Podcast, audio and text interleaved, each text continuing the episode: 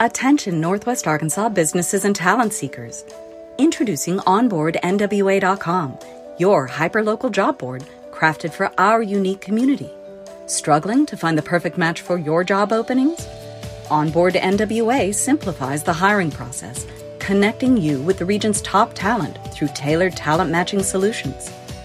Whether you're an employer seeking expertise or a professional looking for your next opportunity, Onboard NWA is here for you. Discover more at onboardnwa.com and let's build the future of Northwest Arkansas together.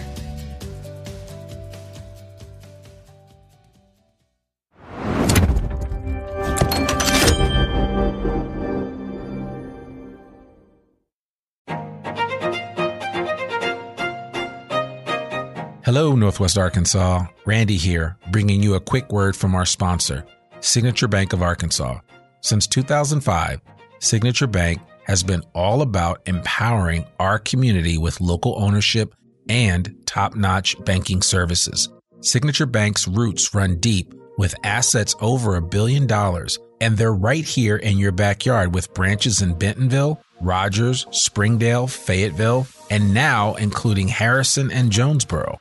With a growing family of more than 200 teammates, they're ready to serve you with the warmth only a true community bank can offer. And they've got Banco C, the first bilingual bank in Arkansas, to ensure that banking is for everyone. So give Signature Bank a call at 479 684 3700 or visit signature.bank online.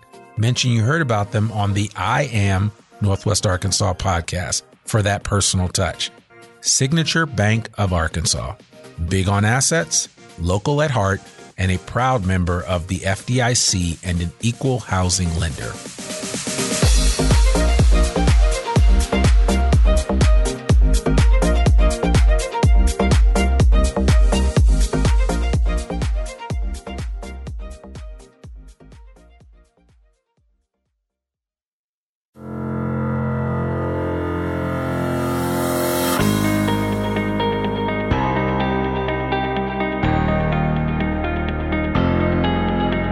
It's time for another episode of I Am Northwest Arkansas, the podcast covering the intersection of business, culture, entrepreneurship, and life in general here in the Ozarks. Whether you are considering a move to this area or trying to learn more about the place you call home, we've got something special for you. Here's our host, Randy Wilburn.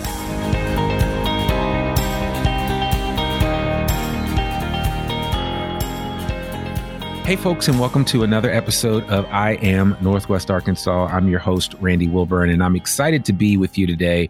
I have a guest on the show today. His name is Joe Daniels. Joe is an outstanding individual. He is a, a PhD, he is a civil engineer. He is also the founder of Build Community Through Love.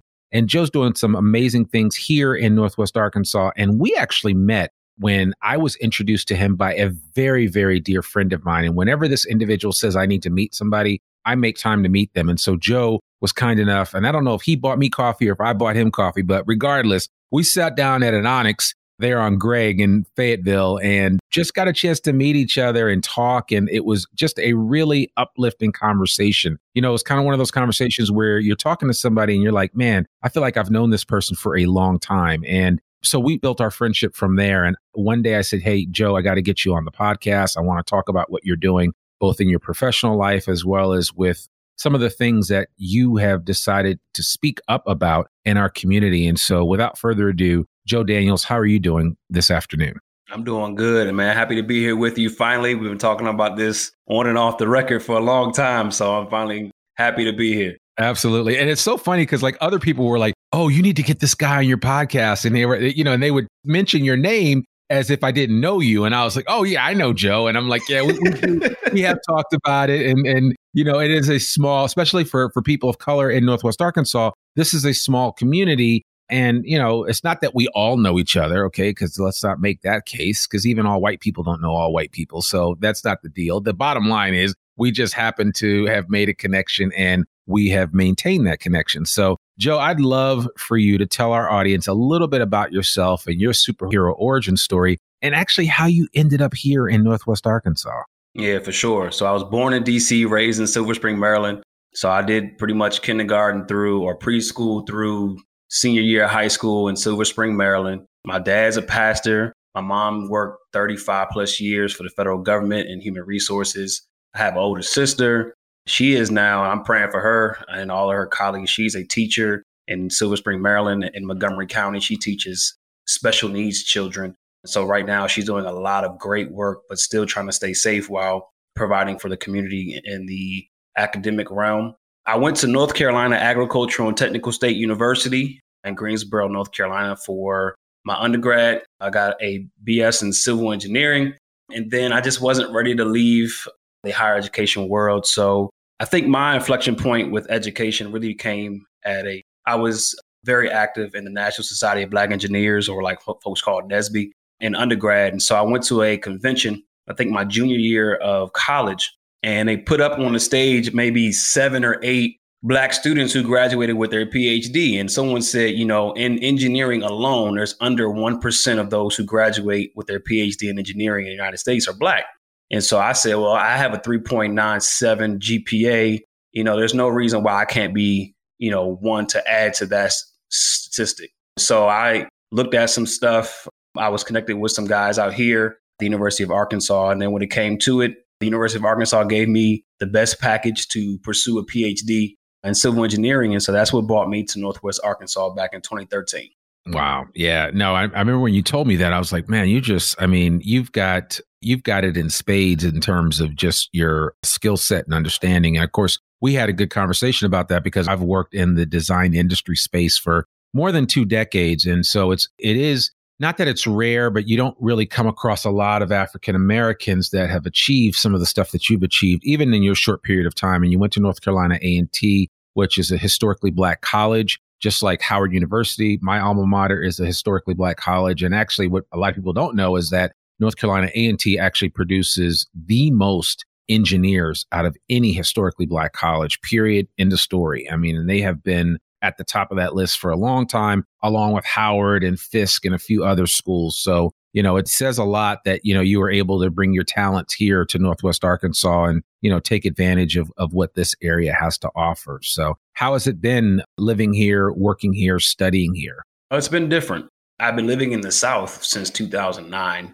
You know, being born and raised in the in the Metro Washington D.C. area, I was very fast paced. Um, there's a lot of things to do. Once I got out here, it was slow pace, not a lot of things to do, but the the barriers to meeting people and connecting with people are so much different here than they are back in the metro Washington DC. I feel like in DC you have a lot of silos and your credibility and your credentials is what allows you to meet, you know, a certain certain class and certain groups of people. Here, you know, those barriers of entry based on, you know, your class, based on what your job title is, you know, based on how much you have in the bank. Those things aren't as, you know, hard to be able to meet different people. So I've just enjoyed I've enjoyed living here because of the slower pace, but most importantly, I've enjoyed living here because I can meet people like you, but I can form relationships with people who are just all across the spectrum. And it doesn't require me to have, you know, the highest of highs or a certain income to be able to fall in line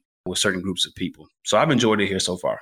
Yeah, no, and I love that. That's great. And and you and your wife are here and and you guys are really making your mark here in Northwest Arkansas. So tell me, I mean, with everything that you're doing in civil engineering and, and I know you work for a firm up in up in the the Rogers Bentonville area, you had time to do you've done a number of things since you've been here. And one of the things that I thought was really cool was you made a commitment to connecting with a hundred people just to have coffee. And I was one of that that 100 people. And I I would be curious to know and I'd love for you to just share your why behind doing that endeavor. And a couple of things. I'd, I'd love to get some of your takeaways from that experience of just connecting with people without any type of of request or ask or anything like that but just literally having coffee with folks. What how did that inform you joe daniels for sure. So I finished my doctoral studies, and I also, as I was finishing that, I was in the entrepreneurship program at the University of Arkansas as well. And so coffee is like a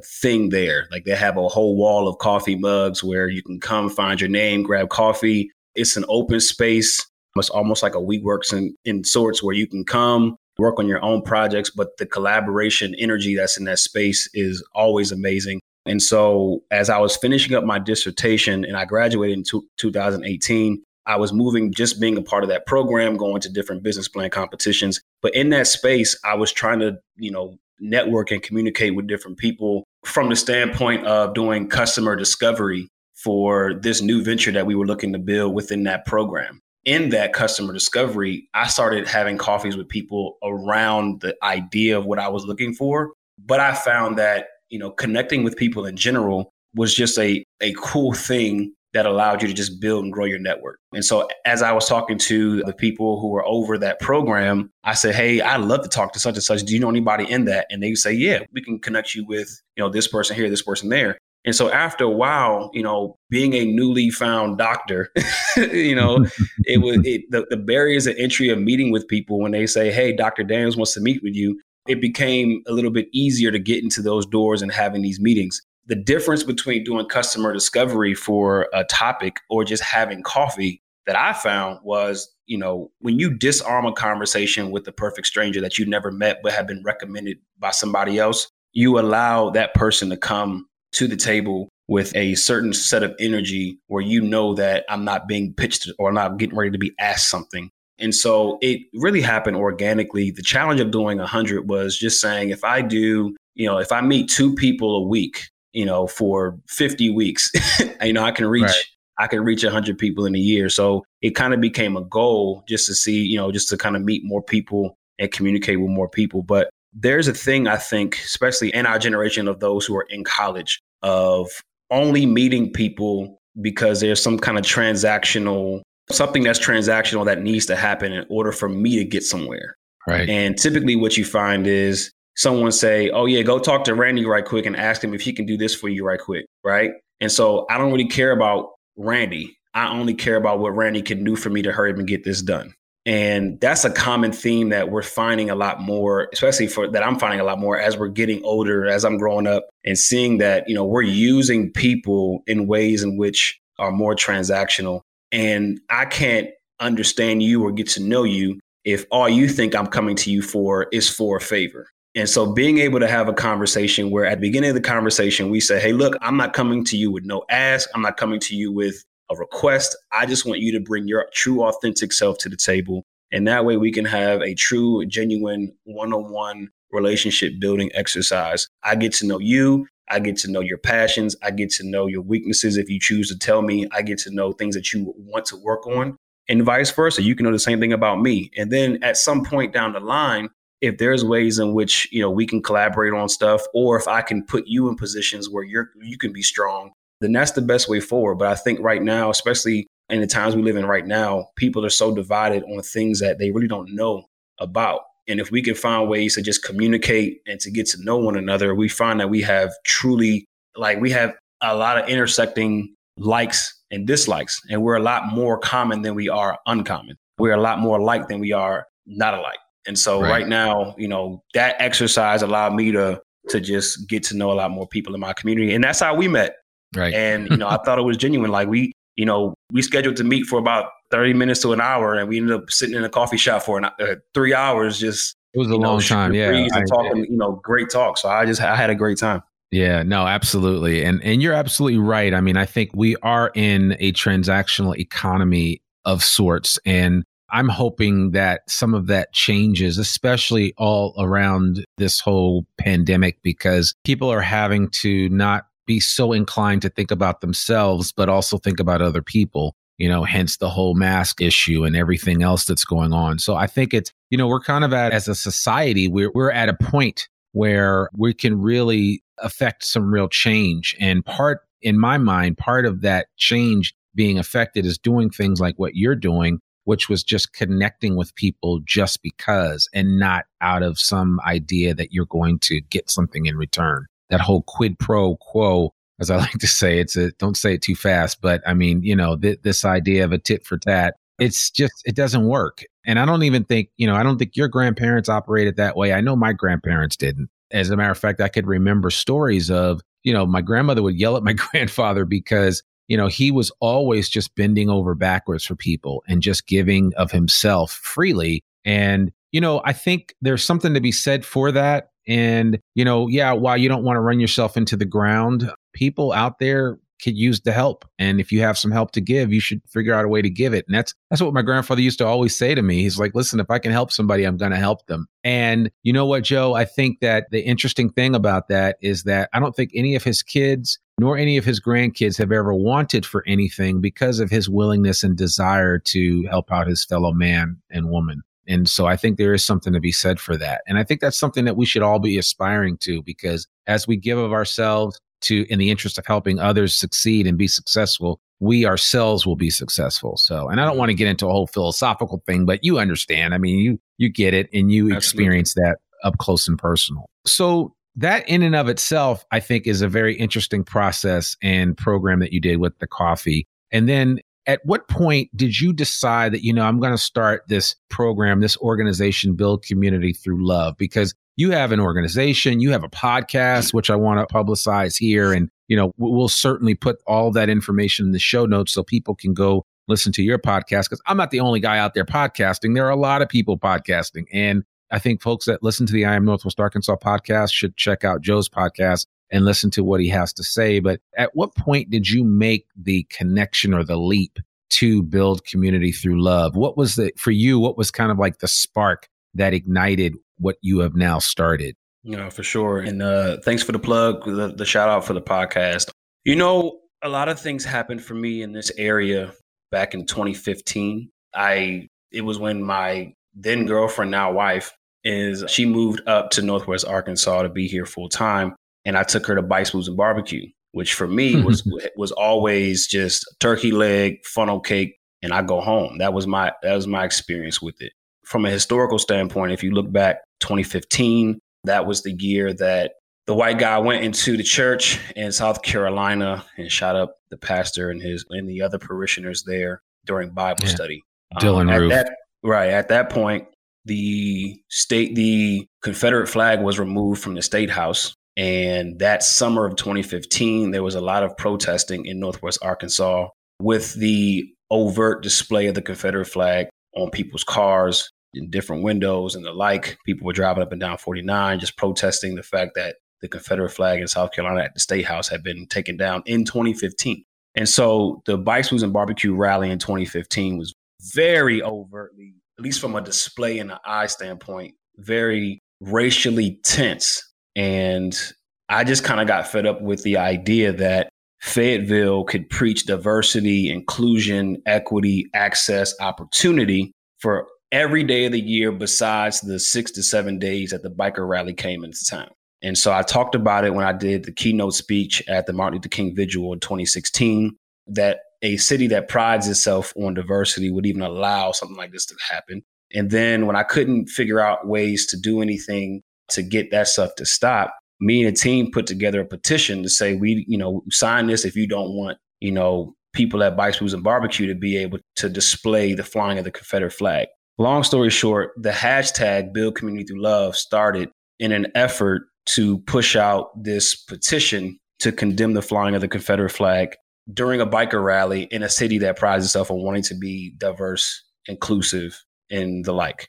So the hashtag just continued to grow from 2016 into an actual idea. And so when looking at Build Community Love, it has it's turned itself into an actual organization or an entity of sorts to grow community to build community from a community development standpoint, from an economic standpoint, and then from education. I'm a real big student of the freedom movement as it started within the 1950s and 1960s and it continues to go along. And so the one thing that the shift that, you know, a bunch of scholars believe got Martin killed and Malcolm killed was the idea that we got to go from just wanting to be accepted in the community to being able to be and have a standalone economic system for Black and poor folks. And it's important right now as we build community to make sure that we build from the standpoint of economic development. Because, as my dad would say, you have to have three strong components of community in order to have a thriving community.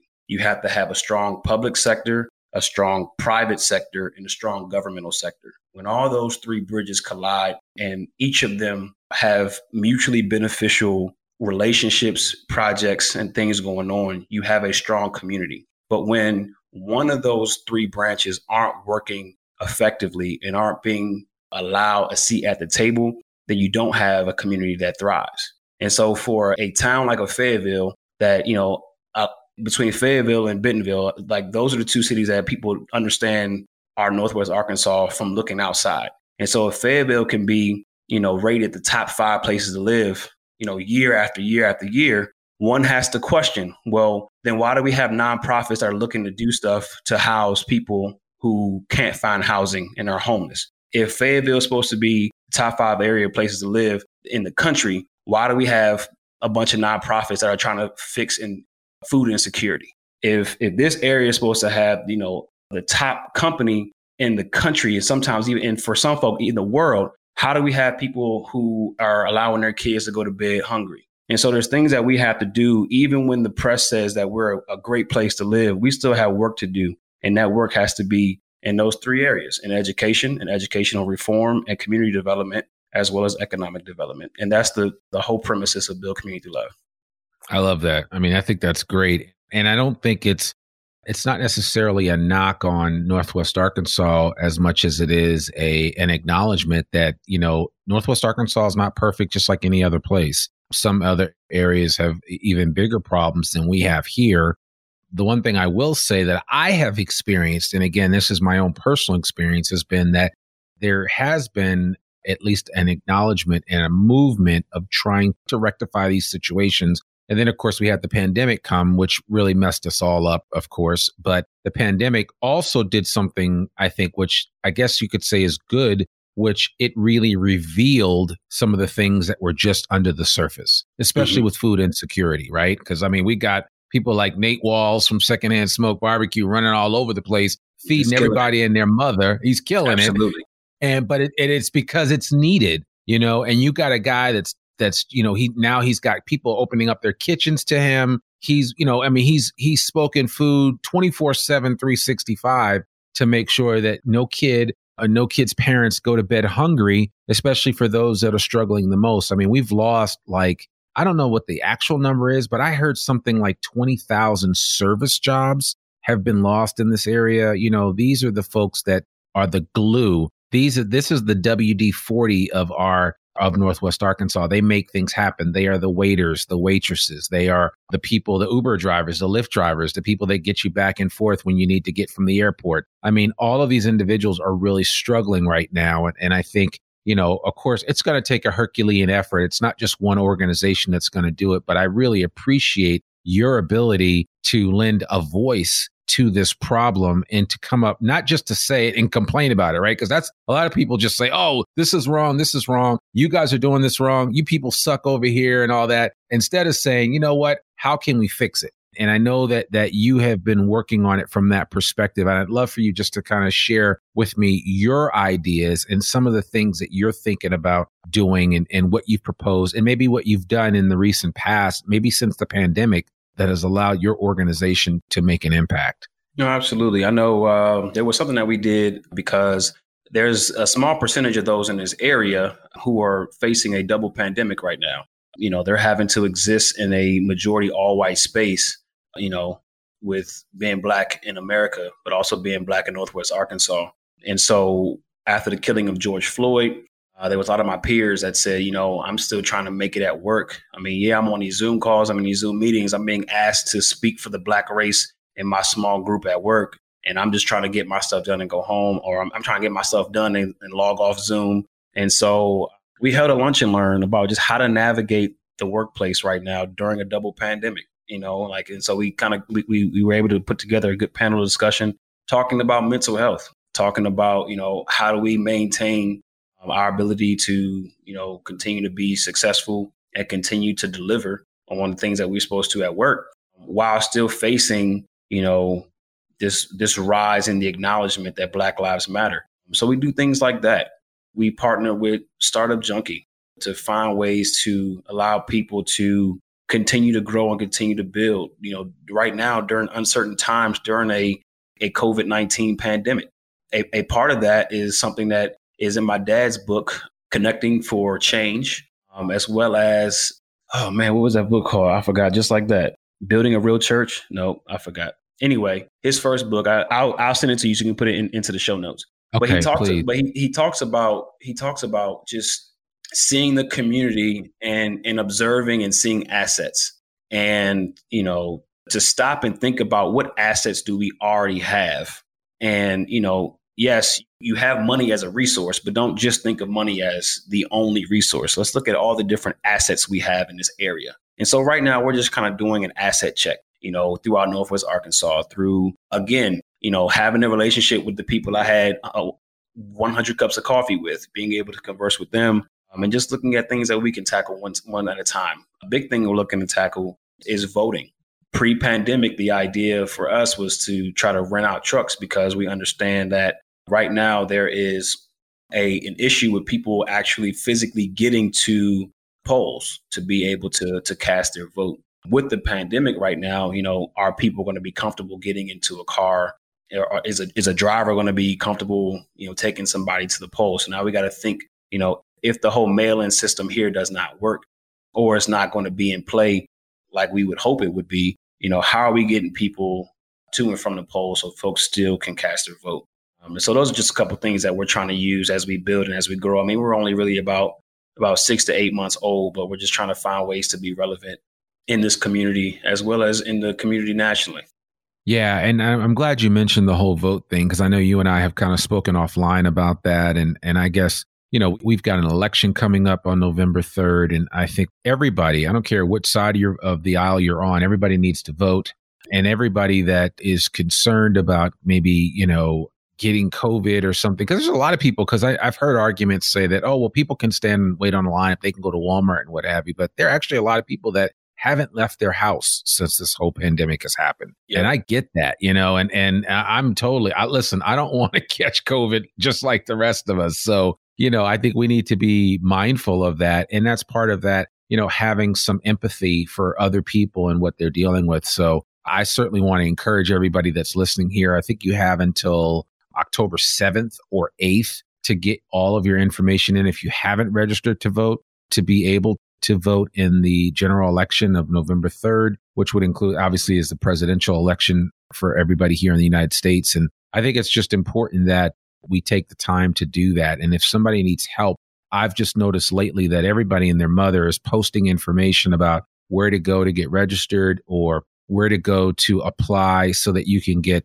a mail in mail in voting and do all that stuff. And, you know, like I said, I don't try to get into a real political conversation on this podcast because there's enough podcasts and programs out there to talk Absolutely. politics all day long. So mm-hmm. the last thing I want to do, the, the thing I want to focus on is some of the things that I believe are our civic duties. And I just like to highlight them. And I think voting is one of them. And, and I really want to encourage everybody listening to this, everybody that's taking part of this podcast, and or if you've listened to it at any point in time, I really want to encourage you to, to get out and vote. Um, your vote does matter and it does make a difference. And make sure that you have the information and whatever we can provide through our show notes, we will put it up there so that you guys can see for this particular episode with Joe, you can see where to go, uh, maybe to get your uh, get your stuff taken care of, and make sure that you're fully registered and that that your vote counts. So absolutely, yeah. And, and then, by the way, I just remembered the book while you were talking. It's oh, begging, sure. It's begging for real church by Dr. Joseph W. Daniels Jr. Okay. And your dad has pastored a church for how long? And, and uh, is it physically in DC or is it in mm-hmm. so is it in Maryland? It's physically in DC. You driven past it if you went to Howard. Of course. Uh, it is the Emory Fellowship. It is off of Georgia and Quackenbos. Um, oh yeah.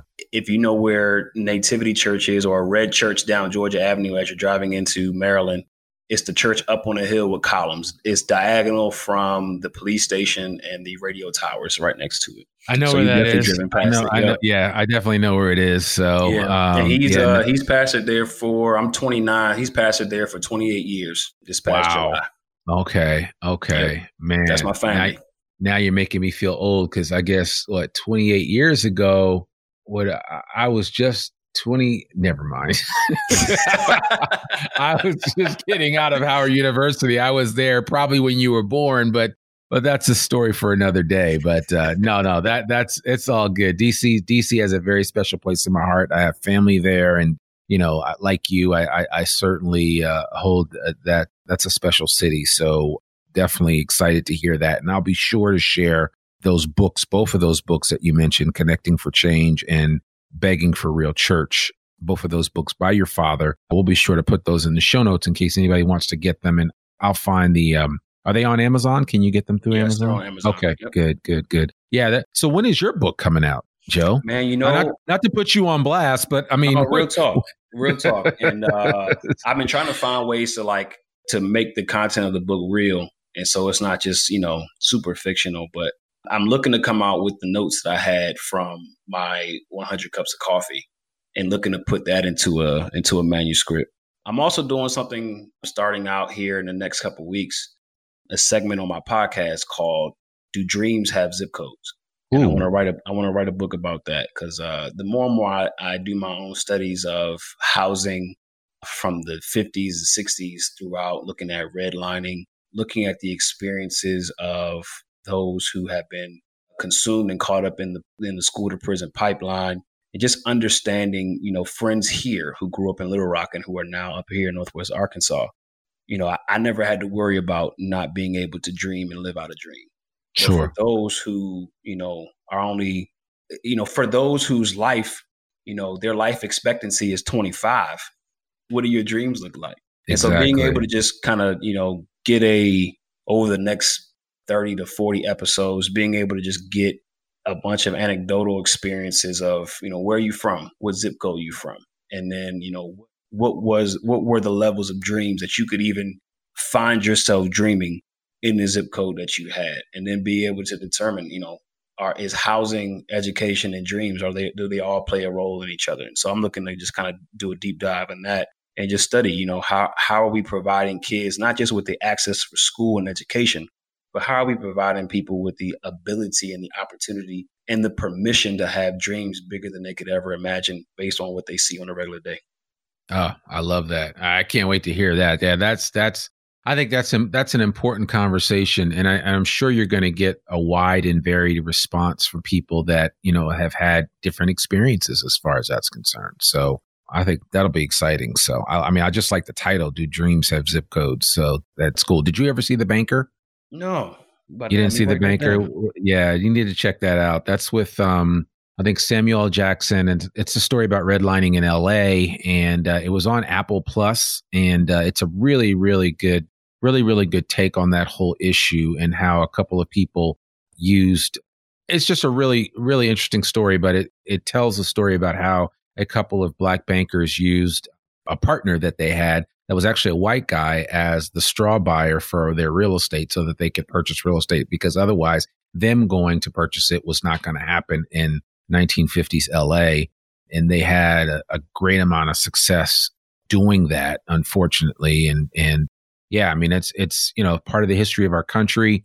And it's, it, it actually, I don't know that, I mean, it, I, I would imagine it's still happening now in some ways. It may not be as overt as it was in the past, but yeah, it, it is certainly, um, you know, I think that's one of the refreshing things that I've experienced since being here is I've not been, you know, directed to one place or another. And, and, uh, that's one, that's definitely one good thing I have to say for, for Northwest Arkansas for sure is that I have felt welcome wherever I have been. I've not been a place here, but I also understand that there are other people that look like me that may not share that same sentiment. So I do understand that I'm not this Pollyanna that thinks that everything's perfect. I'm just saying I have felt welcomed here since I've been here. And that's, you know, because people say, well, why are you still in Northwest Arkansas? And I'm like, oh, I really like it here. The people are great.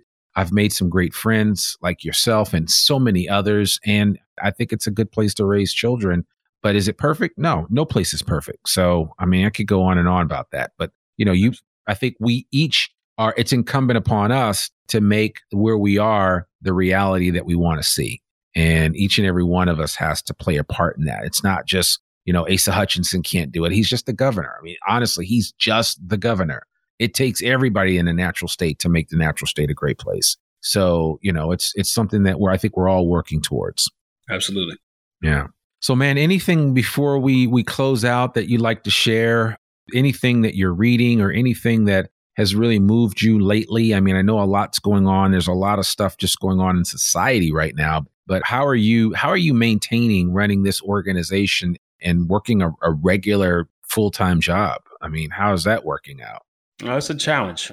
I spent from 1995 to 2018. I was in school, and so having to move from a, a school lifestyle, especially in college, when you know, if you're done taking classes and you're just doing research, you kind of have the days to do all everything that you want. The only thing, the only right. reason why you know having 100 cups of coffee kind of fell through is because people don't want to drink coffee after they get off work. Right, right. so right. the concept of asking if somebody wants to go drink coffee, unless it's on like a Saturday morning, it's just like, man, I'm I got soccer practice, I got this, got that. So you know that was a challenge. But right now, it's just I had a podcast interview on my podcast with uh, a good friend of mine. His name is Marcel Jackson. He's doing big things in the community up in uh, Milwaukee, Wisconsin. Uh, the two of us sure. met through NSBE at uh, North Carolina A&T. But he said, man, if, if you have the passion for it and you just want to do it, you just got to do it. And so there is no excuse anymore. If you want to do it, you do it. You find time to do it. And so at this point, you know, I, I feel as though I have a heart for the community. I'm still trying to reconnect and get every and get things moving again in this area. But I mean, again, like there's no excuse to do it or not to do it. If you want to do it, you get it done. And so that means long nights and trying to figure some things out, that's what it means. But I'm excited. I mean, I think someone said, you know, 2020, you know, not being what we all imagined it to be when. Uh, yeah, the year of vision. the year of vision became the year of the plague. So yeah. so, so you know, I'm just happy that you know we are we're, we are at a space where you know this is going to be our inflection point and so those who have kids, those who are having kids, those who are growing up, you know, this is this is when our kids and grandkids are going to be able to look back on us and say, you know, what did you do in a time such as this uh, mm-hmm. to move the country forward? And I try not to look so macro because when you look macro, you get consumed by the power that you think you don't have. And so right. that's why it's not build the country through love, it's build community through love.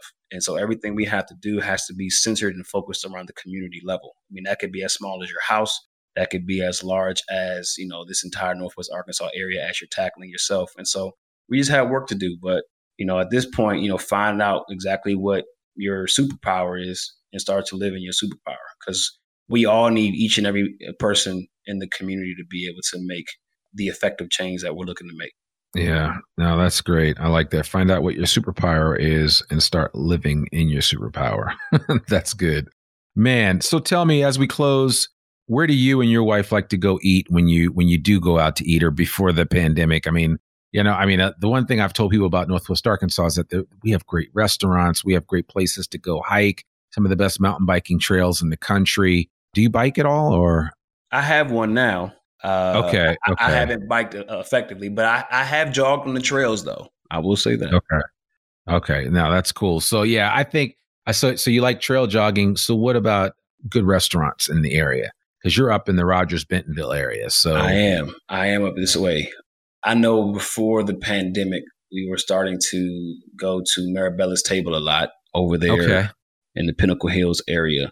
But to be honest, man, just still kind of having that college lifestyle, just not really yeah. Knowing. But we we visit and, and patron different areas because for, for my wife, she she only likes to really have stuff like two or three times, and then she's ready for a change.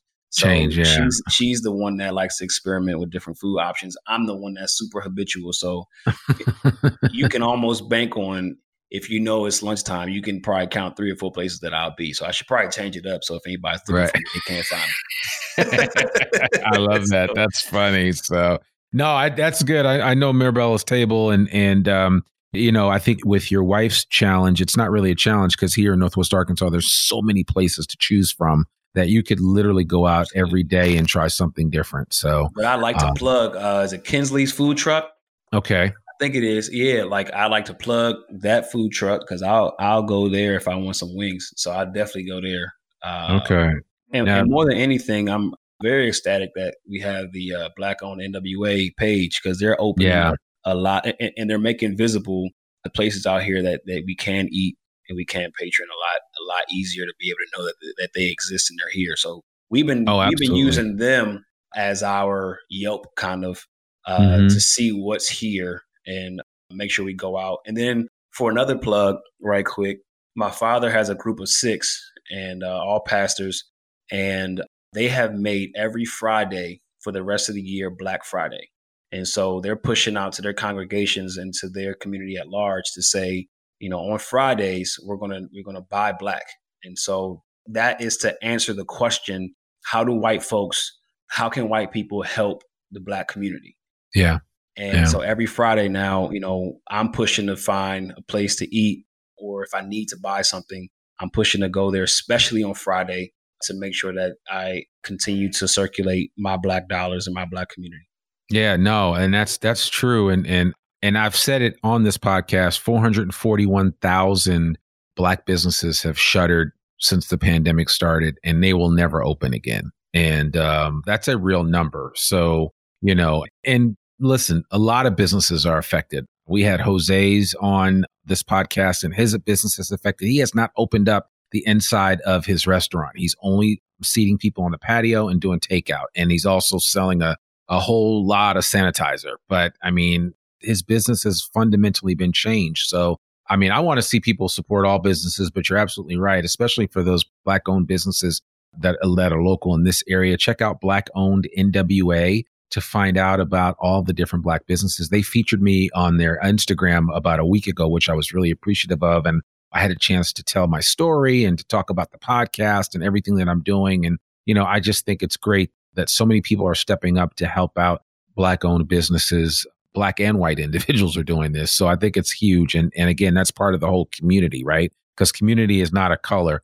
Community is we're all part of that community. So so i really want to encourage that type of participation. But i appreciate you sharing that joe. And thank you so much for coming on the podcast and and just taking some time out of your busy schedule to meet with me and, and to talk and and i hope everybody listening got something out of what Joe shared. And again, I like what he said find out what your superpower is and start living in your superpowers. So, as they say in the church community, that will preach. so, you know, that will, that will preach. So, thank you so much, Joe, for coming on the I Am Northwest Arkansas podcast. We really appreciate you. Thank you.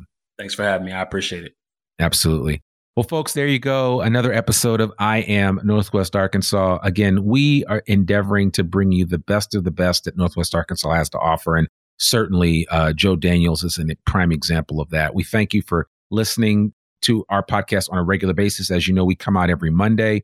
Please check us out wherever great podcasts can be found and leave us a review. We would love to get a rating and a review on iTunes or anywhere that you listen to the podcast. Let us know what you think what you like, what you don't like. We got a review a couple of weeks ago from a guy that just took a job with one of the the big three here in Northwest Arkansas. And we were so blown away by what he shared with us because he said that our podcast was the reason which really helped him cement his decision to come to this area because of what it represents. And we couldn't have done it without all of you listening to this podcast, without all the guests like Joe and so many others that we've had on the show. So thank you. Thank you from the bottom of our hearts. We're going to continue to keep this going. I'm going to continue to press record. And, you know, we're going to make this happen here in Northwest Arkansas by hook or by crook. So um, thank you so much. And uh, that's all we have for you this week. We will see you next week. Peace. We hope you enjoyed this episode of I Am Northwest Arkansas. Check us out each and every week, available anywhere that great podcasts can be found. For show notes or more information on becoming a guest, visit iamnorthwestarkansas.com. We'll see you next week on I Am Northwest Arkansas.